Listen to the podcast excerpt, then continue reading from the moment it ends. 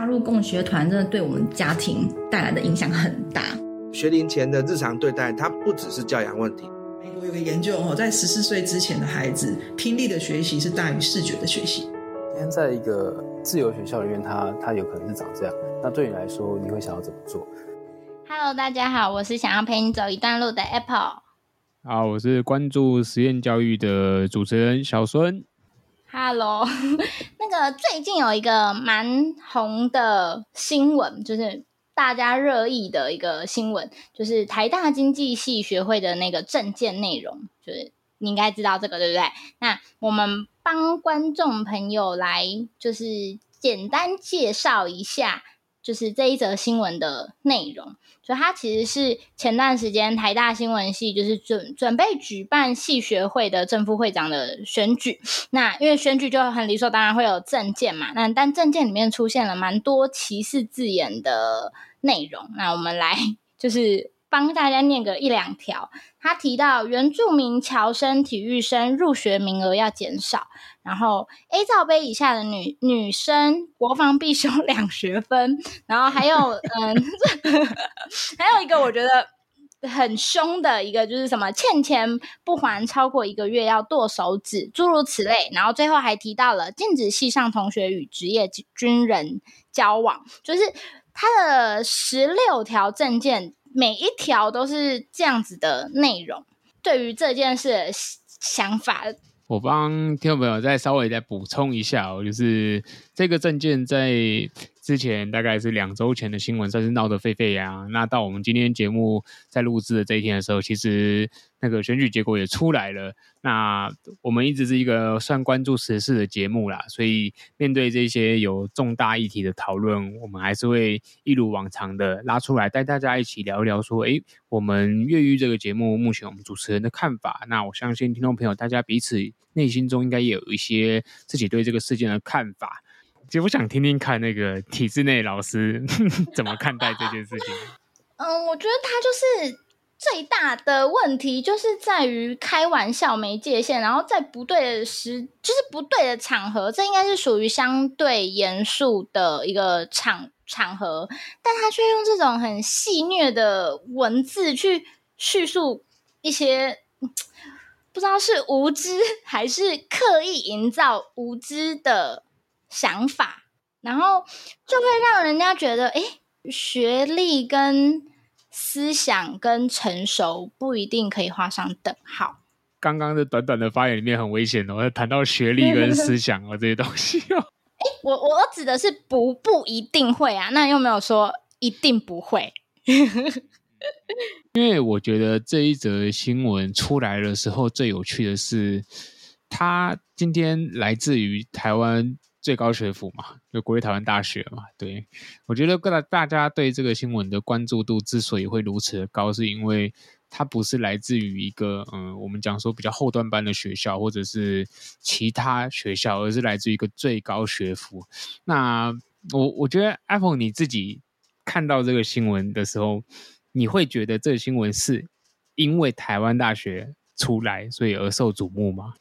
嗯，我我看到的时候不会，可是就是身边的人看到的时候，他们就说不过如此，就是会觉得，对对，就是身边还是会有人觉得台湾大学，然后怎么会发出这样的言论？但其实不是因为他是台湾大学才受瞩目，我认为啦，就是但凡任何一间大学的人说出这样，就是在这样正式的场合开出这样的玩笑。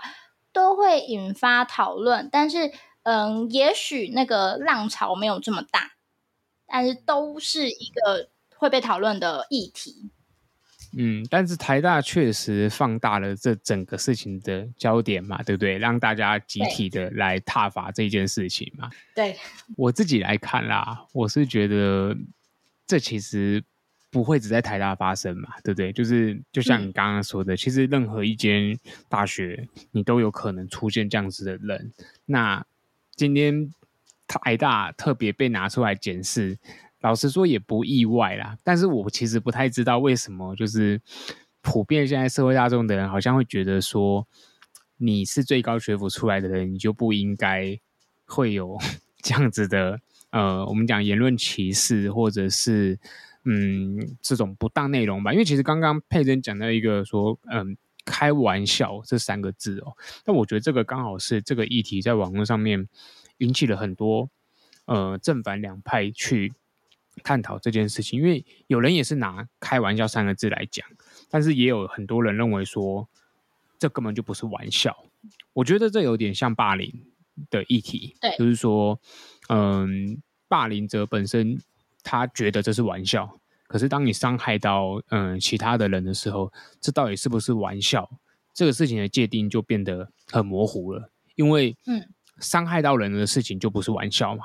可是有人会说我我不是真心要伤害人啊，我就是觉得讲这话很好玩，就像它里面有一条我觉得蛮好笑，他说。和牛列为海底捞必点项目，然后我就看到这个 说，白痴。对，我真的，我我其实蛮怂的啊，我没有吃过海底捞，但是我觉得好，这个还蛮幽默的，对。但是他其他的很多点，我觉得就是大家普遍听的会觉得说，这真的不是一个适合在公众场合发表出来的言论，就是比较像是一个我们私底下在玩一些游戏的一个大家会做出来的一些。唉，就是有点像刚刚才讲的开玩笑的看法啦，所以我自己对这个事情的观点，我是觉得他背后所阐述的问题是，这整个教育体系从国小到大学到底出了什么问题？就是能够考上呃台大这样子学校的人，为什么他的社会道德今天会面对整个社会大众在发表议题的时候会出现这样子的言论？这是我自己。比较关注的这一块啦，我我比较在乎的是，到底我们的教育体系现在这么重视霸凌，这么重视性品，这么重视反歧视这些东西，可是为什么？嗯，我们今天往上到这个大学这个阶段呢，反而好像这些东西都没有呈现出来的问题。我大概看的是这一点。刚刚你有提到一个很特别的部分是霸凌，嗯，那呃，我想要。听看看你对霸凌的定义，就是什么样子情况下叫做霸凌？好啊，这个这个其实说实在，我自己最近刚看完一本小说啦，我不知道你有没有看过，搞不好你看过，叫《青鸟》，就是日本的那个作者写的。对，你有看过吗？还是没看过？我好像有看过，隐约好像有看过，它里面就是。好像六七个小故事啦，然后他就是在在讲那个就是霸凌者跟老师之间的一个一个各个小故事串起来的。我自己在前段时间刚好这是猫头鹰协会他们的老师推荐给我说，因为我喜欢看日本的小说，然后他就推荐我这一本，然后作者是叫那个。他是叫嗯、有有我不知道，可能有人念重松青吧，对，或是重吧那个字，反正是汉字啦。然后他就是他的书有一系列，就是都是在探讨这个霸凌问题。那我自己在看完这本书的时候，我觉得我才真正体会到到底什么是霸凌，因为我会第一次认识到说，原来我国中的时候就是一个霸凌者，对，就是很血淋淋的，就是我的同学，我的朋，我以前的国中同学曾经很。严厉的骂我说，我就是霸凌别人的人，那我现在还来做教育，你不觉得很就是你应该要先跟以前的同学道歉这件事情？那我说真的，以前我真的不觉得我霸凌，可是我在看完《青青鸟》之后，我对霸凌有一个很新的认识，就是说，无论你今天你有没有心伤害别人，只要你这个行为确实的伤害到人了，而你却。没有察觉而持续的做这件事情，那你就是一个霸凌者。所以我自己觉得这个定这个定义我是认同的，因为我真心觉得，如果你用这样子的定义去看待霸凌，那你的标准是非常明确的。就是当你今天伤害到别人的时候，嗯、那我觉得今天这个台大的社会事件就是有点这个问题，就是说不管你有没有心，只要你伤害到了另外一个族群的人，那。你却没有任何的悔改，而你想要持续这样的行为，我坦白说，我会认为这就是霸凌啦。那接着你的霸，就是直接接着你的这一套，嗯，霸凌的概念，我想要接着问的是，那这样子在底下留言的。网络的朋友 吗？对，也不一定是酸民啊，因为因为也许我就是其中的一个。没有啦，我这次没有留言，就是底下留言的。那在攻击这两个候选人，那那如果对这两位候选人也造成伤害，可以构成霸凌吗？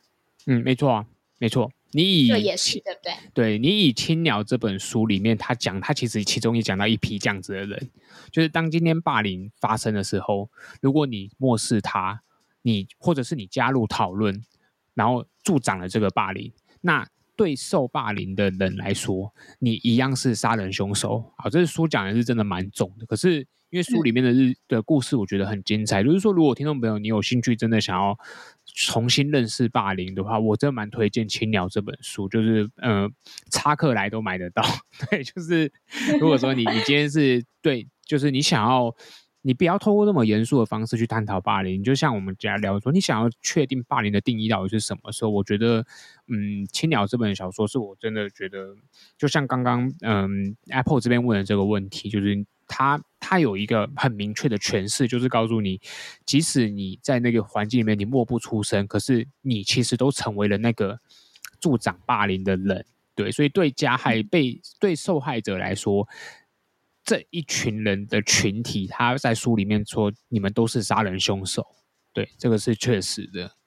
所以霸凌无处不在，感觉就是。总会受到伤，然后总会不小心伤害到人。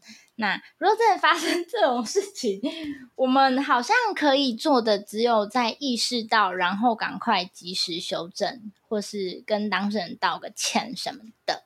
那如果道歉不能就是让他好一点，是不是就就会酿下去了？我觉得霸凌这个问题在教育的现场处理的方式向来都是非常困难的，因为它跟同理心有一点类似，就是说它不是一个你今天宣导这件事情人就会学会的嘛。因为事实上，你如果靠宣导人就会学会，那不会有太大这种事件发生嘛。所以这也是我在开头为什么会讲说，就是我觉得这件事情最值得探讨的背后是我们的教育体制到底要做什么。才能抑制这件事，而不是说你今天成为网络上的两方言论，好像说你去攻坚其中一方，或是你成为呃反对或赞成的其中一方，你做这件事情对我们未来去改变这个问题会有什么明确的呃结果？我觉得这是没有任何意义的啦。所以我其实，在看这件新闻的时候，我是心里是很复杂，因为我觉得你现在再去讨论什么。的读到台大为什么会变成这样子？这件事情再怎么样都无关紧要啦，对不对？你你去惩处这两个同学又怎么样呢？对不对？对啊，他们确实可能该被惩处，可是惩处他们到底能给我们下一代的什么东西？你在教育体系上面，因为我们是一个聊教育的节目嘛，我自己比较看的是说，教育到底我们要做什么呢，嗯、才能够去改变这样子的状况呢？对，那。Apple，你自己又怎么看呢？我觉得教导善良很难，就是带着他认识善良也很难。那就是到底什么是善？就是这整个整件事情，我就是觉得大家都不善良，也包含我，因为我我就是一个旁观者，然后我我也会这样批评。只是我的批评，他一定就在。前段时间他一定听不到嘛？那万一他有一天听到我这样批评他们说的这些政见，这样是不是我其实也不是很善良？就是是不是我的用字遣词应该要更理性一点点，不要过度的添加色彩？就是也许我的。词汇应该更中性、更理性，不要 添油加醋啊，不要掺杂过度的情感，是不是可以符合善良的原则？我我自己一直在想这个问题啦。我觉得，如果说批评，或者是说我们去探讨这件事情，这本身并没有错误，因为任何议题出来，一定要有人探讨，我们才会去。嗯，重视这个这个这件事情本身嘛，所以，嗯，我我觉得人会去批评，或是人会去对事情发表看法是必然的啦。对啊，我觉得这倒是不用到说好像一定要特别中性，因为只是说你不要成为嗯，好像是在对彼此人身攻击的那一方。我觉得那是网络上面比较多人在做的事情啦，就是像说嗯。很多人会贴标签啊，说哦，台大的这些学生就是经济优渥，所以他们没有办法体验、体会原住民，或是说，诶，体会女生的生的生活上面的不便或是什么东西。可是我觉得那个都是非常片面的的一个见解。举个例子好了，今天这些读台大的人，他的家庭很有钱，所以他的他的成长经历比一般人优渥。那请问这是他的问题吗？对不对？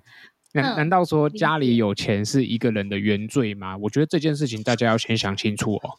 你爸妈有钱，难道你就是你就是一个有罪过的小孩吗？对不对？就是他的成长环境不应该构成你去批评这件事情的症结点，因为那不是他能决定的啊，对不对？他他没有办法去决定说我我的爸爸妈妈要。很有钱，可是他不应该用这么有钱的方式养我。我的爸妈给我的价值观应该很多元，对不对？这这不是很很吊诡吗？就是我看到很多人的批评是往这种，就是他们去讲说，就是呃，第一学府出来的孩子，就是他们的成长背景怎么样，怎么样，怎么样，所以他们会这样，这样，这样，这样，这样，这样，这样，这样。你今天做了这个论述，可是我反过来的是问说，那这些东西你能改变吗？那每一个读台大的人，假设有九十趴都是这样子的人，那请问这是他们的罪过吗？对不对？那应该是你的教育、学校教育或家庭教育有一方要去做改变嘛？对不对？那大家比较常追究的是学校教育嘛？因为家庭教育这攸攸关私人家庭，所以你没有办法去干涉他，你也不知道他家怎么教的。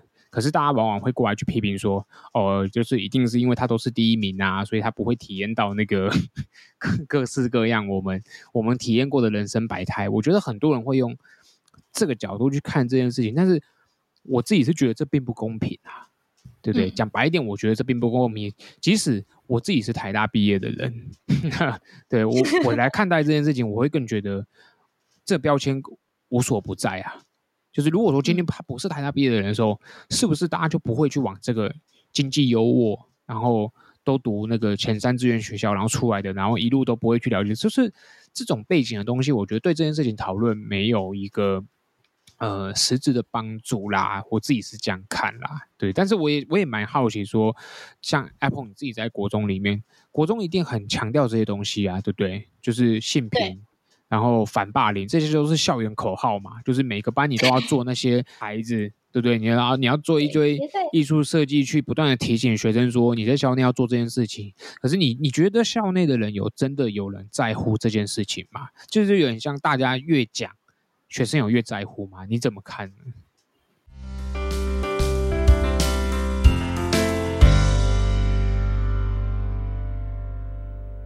哈，我觉得我这个这一块跟学校刚好成反面诶，就是不断的提霸凌、哦，反霸凌。其实我我相信大脑是不会分辨是非，就是不会分辨要跟不要这件事，它只会 get 到霸凌、霸凌、霸凌，就是不断的提反霸凌。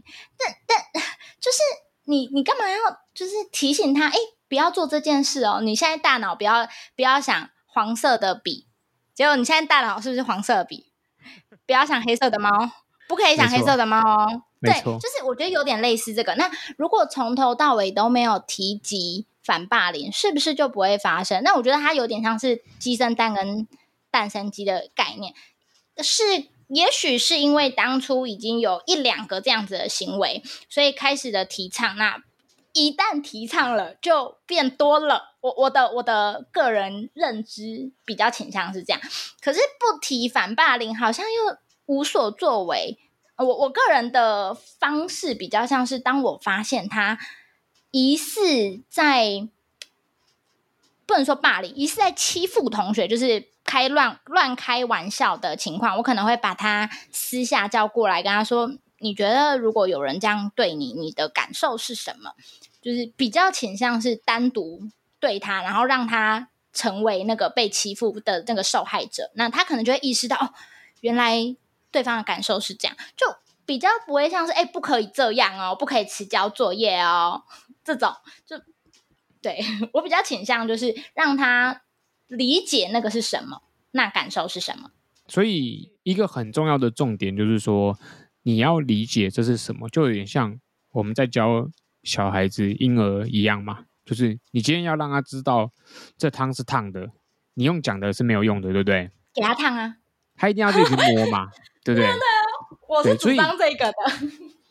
对啊，那一样啊，就是放在学校里面，我觉得问题是一样的。就是刚才那个 Apple 讲的，我我我是完全同意的。就是你不管你用什么样的口号，你写的再大，你每天进校园都让他看到一次，又怎么样？那个东西对他来说一点意义都没有，因为他没有做，对不对？就比如说我们讲的性别歧视。他没有去歧视别人的时候，他根本不会懂什么是歧视。歧视这两个字这个词的定义解释，在他的脑中就只是一串文字，他没有真正的体验，知道说我今天的文字是在歧视别人，他也不会知道我歧视别人会对别人造成什么伤害。可是呢，他唯一学会这种东西方法，第一个是他去歧视别人，第二个是他被歧视。在学校里面，你一直在鼓吹这个口号的时候，如果你没有真正进去看见学生互动里面发生的这样的情况了没？其实我觉得那个才是关键。这也是我自己在读《青鸟》这本书的时候，它里面就有一个故事就很有趣，就是说学校为了防止霸凌，对不对？因为他们就是有一段故事，就是说有一个霸凌事件发生，有一个学生自杀了，然后后来学校就设立了一个信箱，叫做“嗯青鸟”这个信箱，然后大家可以把你被霸凌的。事情写下来了，学校一定会处理。结果呢，嗯、根本没有人写，甚至还有人去嘲笑这个信箱，说才没有人敢写，或者是就是只有霸凌者才会使用这种信箱。那我觉得真的是很深刻的故事，就是让我去从故事中、文字中去事件里面去学习，说到底被霸凌者跟霸凌者的心境是什么。那我自己觉得啊，像这种很抽象的东西，对不对？就是比如说霸凌。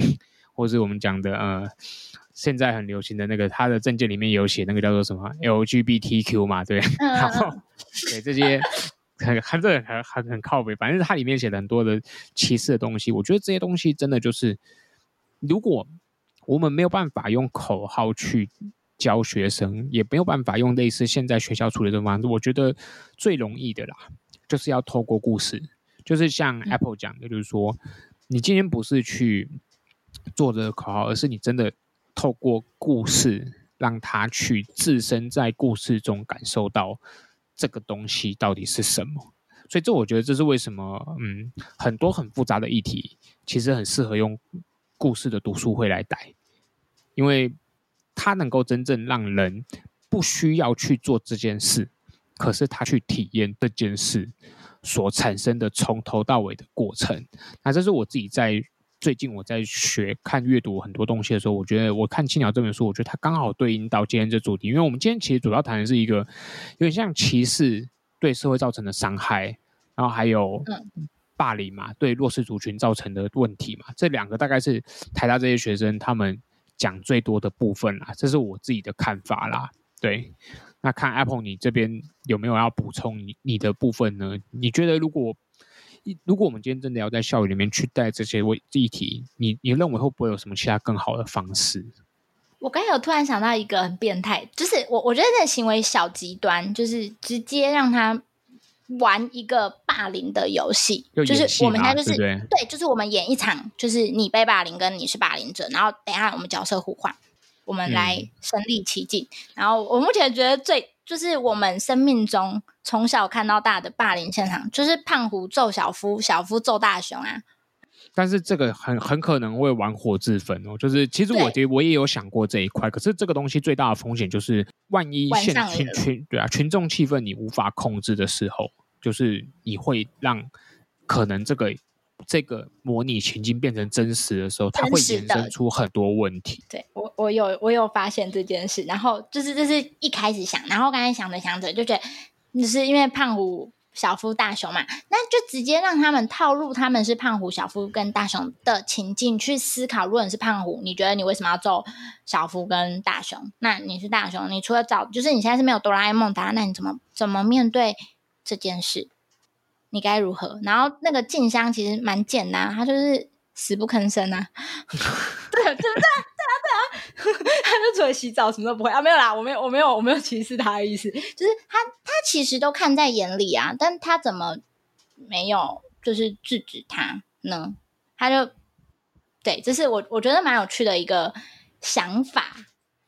嗯，确实，我觉得不只是不只是书，像动画或者是电影，其实很多东西都是很适合，就是说你不用，你可能不用付出这么大的失控的代价，可是你却可以透过比较轻松的口吻去升值这个议题的讨论度在学生里面，因为我觉得有时候对学生来说啦，那个讨论度很重要，就是你今天对这东西大家。看完有没有感觉？那个那个背后的讨论其实是重要的。当然，当然，对国中或高中生，我觉得他们各自有适合的媒材。那我我认为是这个议题里面去谈歧视这一件事情很重要。就是说你，你你你可能要，我认为就是在现行体制里面，可以说这教育是很失败的，因为 就是第一学府，我们讲最高学府就台大出来的学生。照理说，他应该能把课本上的东西背得滚瓜烂熟嘛，对不对？不然他考不进台大嘛。可是那为什么他背不进同理心，背不进歧 视，背不进这些最基础的这些我们讲的目前社会上其实是非常看重的议题的东西呢？是他们看不懂吗？不可能。是他们觉得不重要吗？有可能。搞不好对他们来说不重要啊，因为考试不会考啊。对对，甚至只是一个口号而已嘛。就我自己最近进现场，我发现对学生来说，重要的东西就是会考的东西。那你要怎么考反霸凌，对不对？你要怎么考反歧视？这种东西能考吗？对不对？你你要怎么样去测试它呢？你你根本没有办法去测试这东西啊。所以我认为，它在体制里面，它刚好就是介于那个，它是一种抽象的知识。那这种抽象知识，你只能透过体验，或者是就我们刚刚讲的一些不同的方式。那我觉得那个是。体制内可以去改的啦。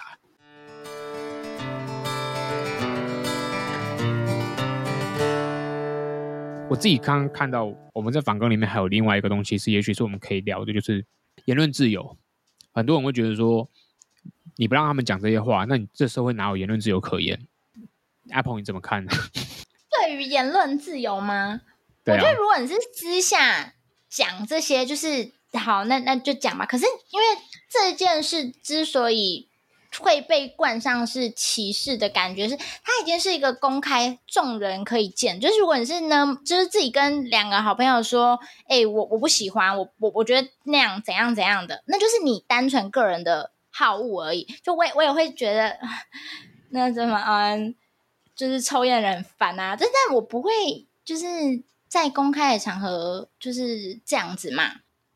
就是我不会说，哎、你抽烟，不要靠近我，比较不会。可是亲近的人，我才会这样子啊。那但他这次的状况是发生在证件上，它是一个纸本的文字，它应该是要用正式正式文字去叙述的事情，而不是单纯屁话的口语，就是单纯口语的屁话。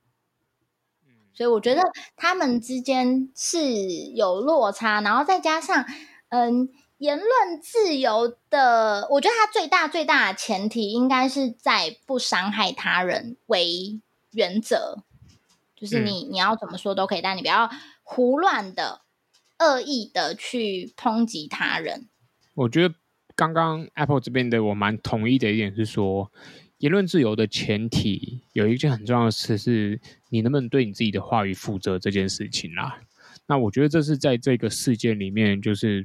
嗯，我们看到这个提出这些证件的学生，我觉得他们未必，他们未必有体会到说，他今天写下来的这些东西，他讲出来这些话，他是要负责的。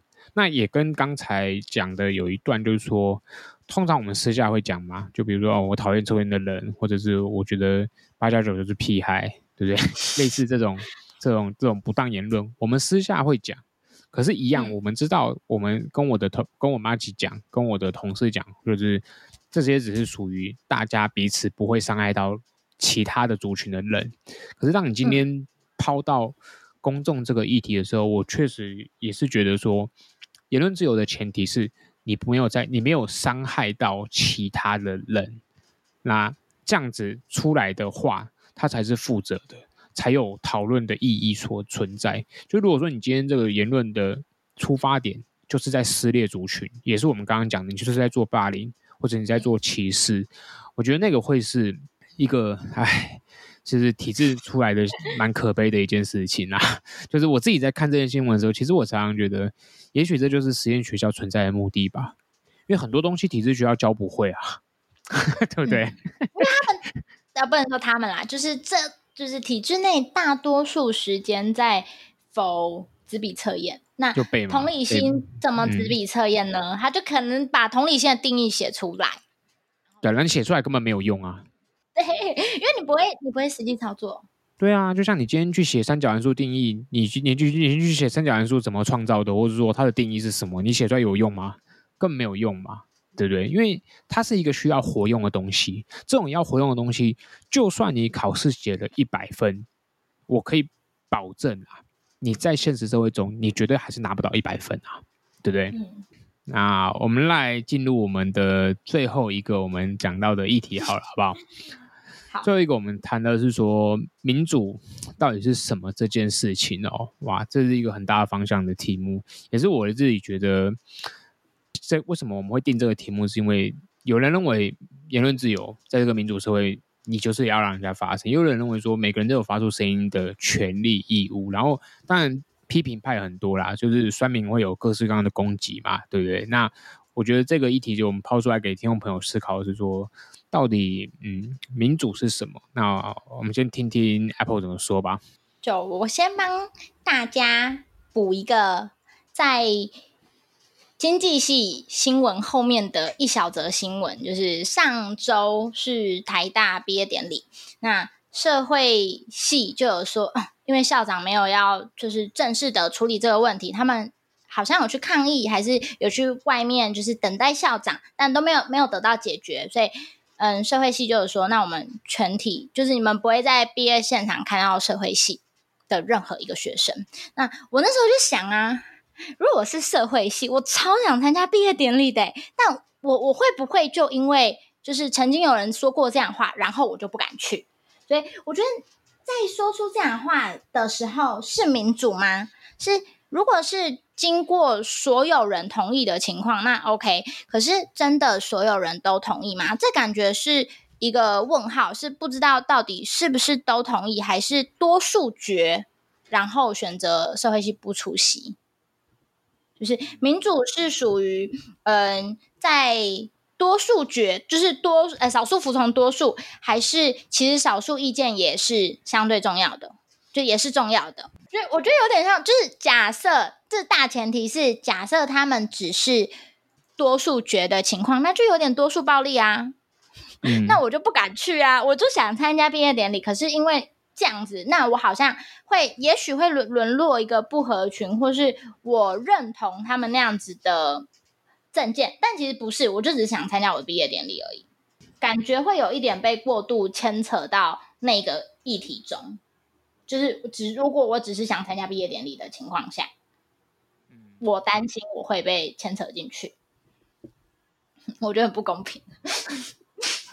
嗯，确实啊，就是说。在这社会，我觉得出了社会，其实大学也基本上也是算是出社会嘛，就是它其实是个社会小缩影啊。然后我觉得绝对没有公平这件事情啊，就是你出了社会，你就知道，就是你你在你身上发生公平的事情，一定就是对某一方是不公不公平的。我觉得这个大家如果如果进到社会工作，都会有一个明确的感受。那我自己对这个民主的议题的讨论，也是其实我跟。呃，Apple，我们在在抛出要录这一个节目的这一集的时候，其实我自己看了蛮多。呃，我在 Face Facebook 上面有蛮多教育圈的朋友，他们都有丢这个议题的转贴，然后有一些人是自己有写感想。那我看到印象最深刻的，其实刚好是在这个议题已经出来一个礼拜之后。吧，我看到那个罗世哲有写一篇文章，就是在讲说他对这事情的看法。然后我那时候看的时候，我就马上传给 Apple 嘛，我就说我说，哎、嗯欸，我觉得这个东西他写的东西比较接近我脑中在思考的东西，因为我觉得风头正在浪头的时候，其实大家都蛮不理性的啊。就我说真的，我觉得我觉得在那个事件发生的那三天，很多人出来写文。要搞不好只是为了流量，或或或者是跟跟风嘛，就是有各式各样的考量。但是我自己在一个礼拜后，我看到的某一些发言，我觉得相对是我我认为比较有趣的。那我们谈这个民族，我我觉得有两个概念分享给听众朋友，就是我之前在。二月哎，好像一月份，对，我那时候去上那个耶拿教育的培训，就荷兰的那个耶拿教育的时候，其实耶拿的有一个教条很重要，就是说，当他们在开小学生的班会的时候，他们一定会让主持的人提醒他，当今天你做一个投票表决的时候，对不对？那些没有举手的人，你一定要一个一个请他们。表达出为什么他不举手？好，就是大家听到这边，一定觉得这是在故意让人家难堪吗？对不对？他就已经被多数暴力打脸了，然后你现在还要叫他来解释说他为什么不举手？对，Apple，你觉得为什么耶拿要做这件事情？我觉得超应该问的啊，因为他已经没有。就是同意，所以我应该要告诉你我为什么没有同意。我没有，我不同意的理由很重要，哎，怎么可以被忽视？所以你应该要问啊。我认为啦，嗯、应该要问我，就是我是没有举手的嘛，你应该要问我为什么我没举手。嗯，就是才会有原来我也被尊重的感觉。对，这就是我觉得耶拿他们很强调一点，就是说民主社会中这个看似多数决好像很合理的。东西就是我们常常讲的多数暴力嘛，对不对？他让那些少数者，他们根本连发声的机会都没有。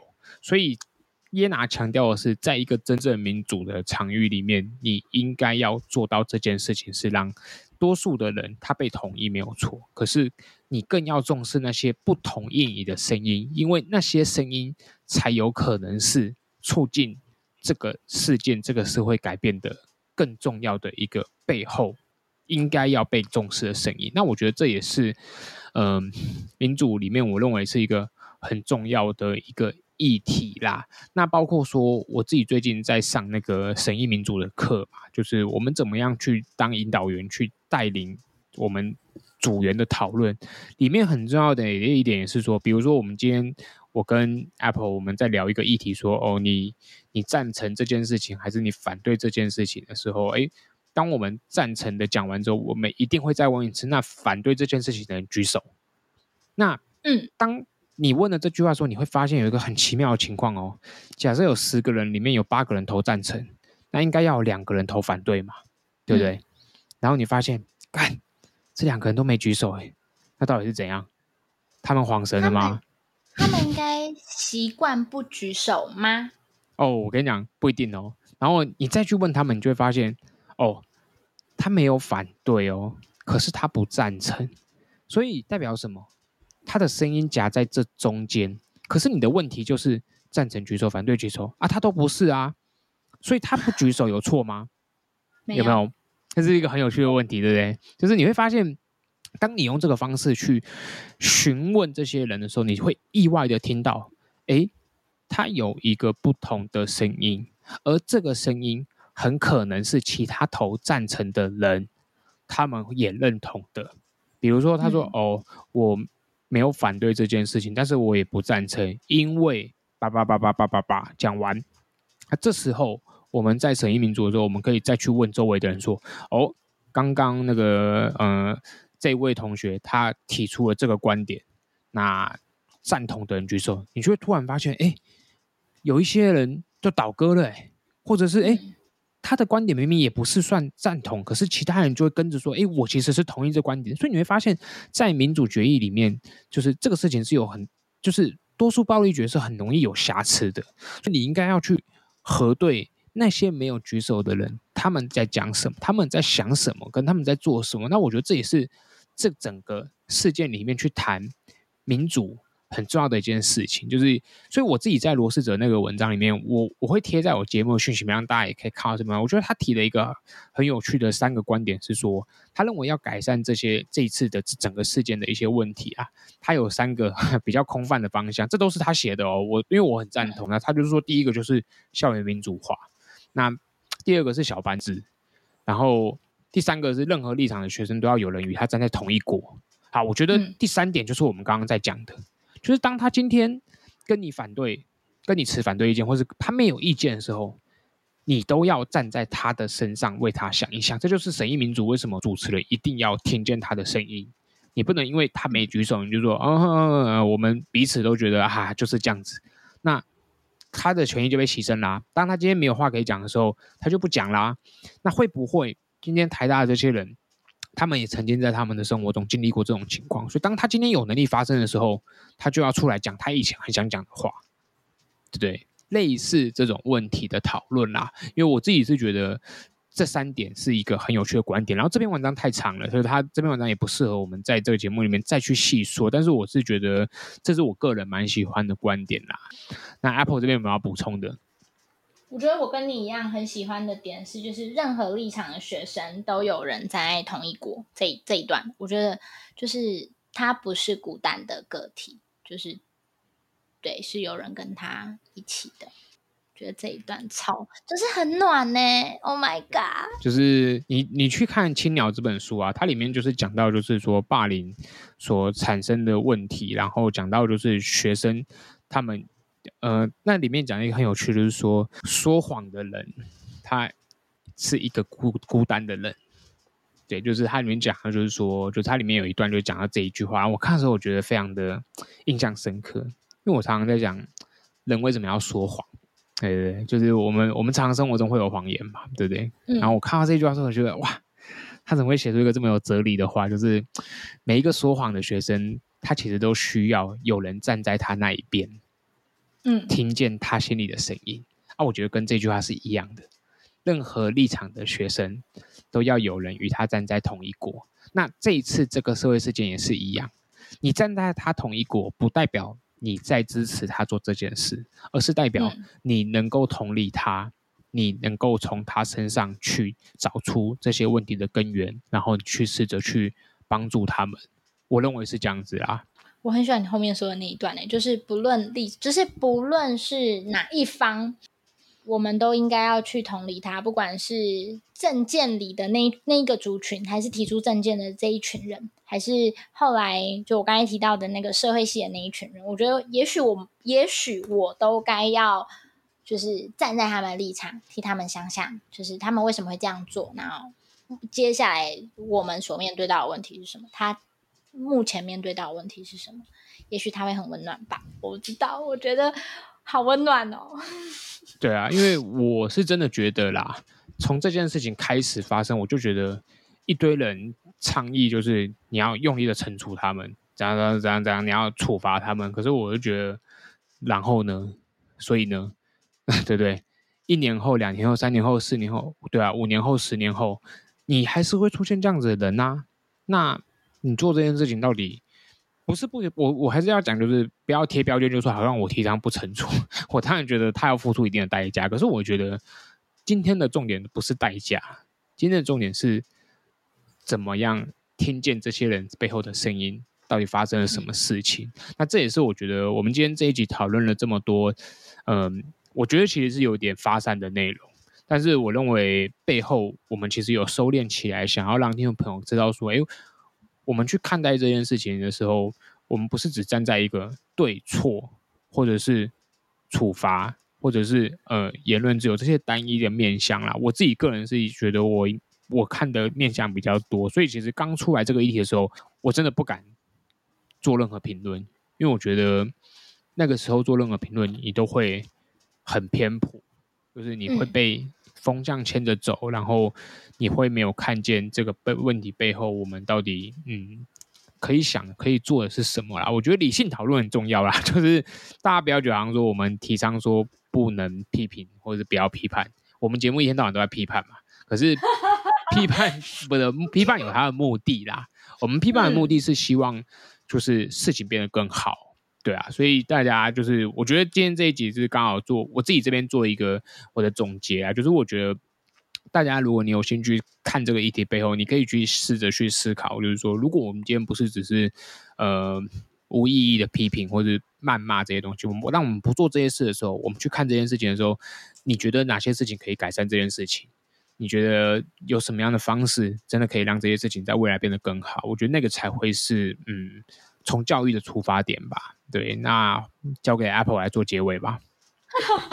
好，我我给我自己的结尾好了，我不要给整个观众们结尾，我我为我自己下一个结尾，就是我希望就是因为这件事，我可以更就是善良。那个善良是我在做每一件事情的出发点都是好的，就是我我讨论这件事目的不是为了骂死他，不是不是不是什么，就是我希望事情可以更好。那。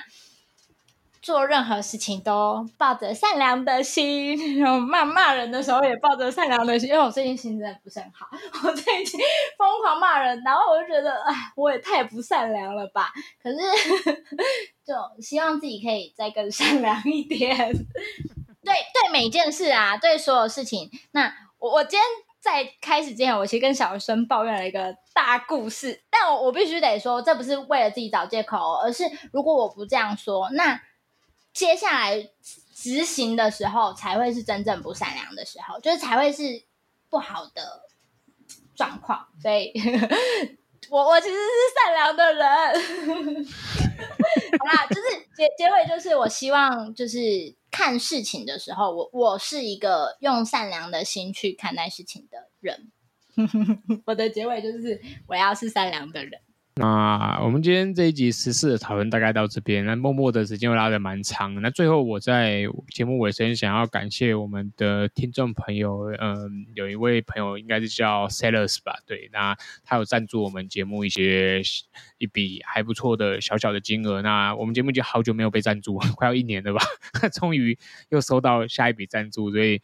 对我们来说是一个蛮大的鼓励。那如果说你喜欢这个节目，你有什么想要听的议题，那包括说有在 Apple Park Apple 的那个 Podcast 留言的朋友说想要继续听那个实验教育粉红泡泡的分享，那个我们之后都会继续做，因为那个专题也是我自己投入最多长余时间在上面，所以我们还会再继续做。那请听众朋友就拭目以待。那我们就下一集再见啦，大家拜拜，大家拜拜。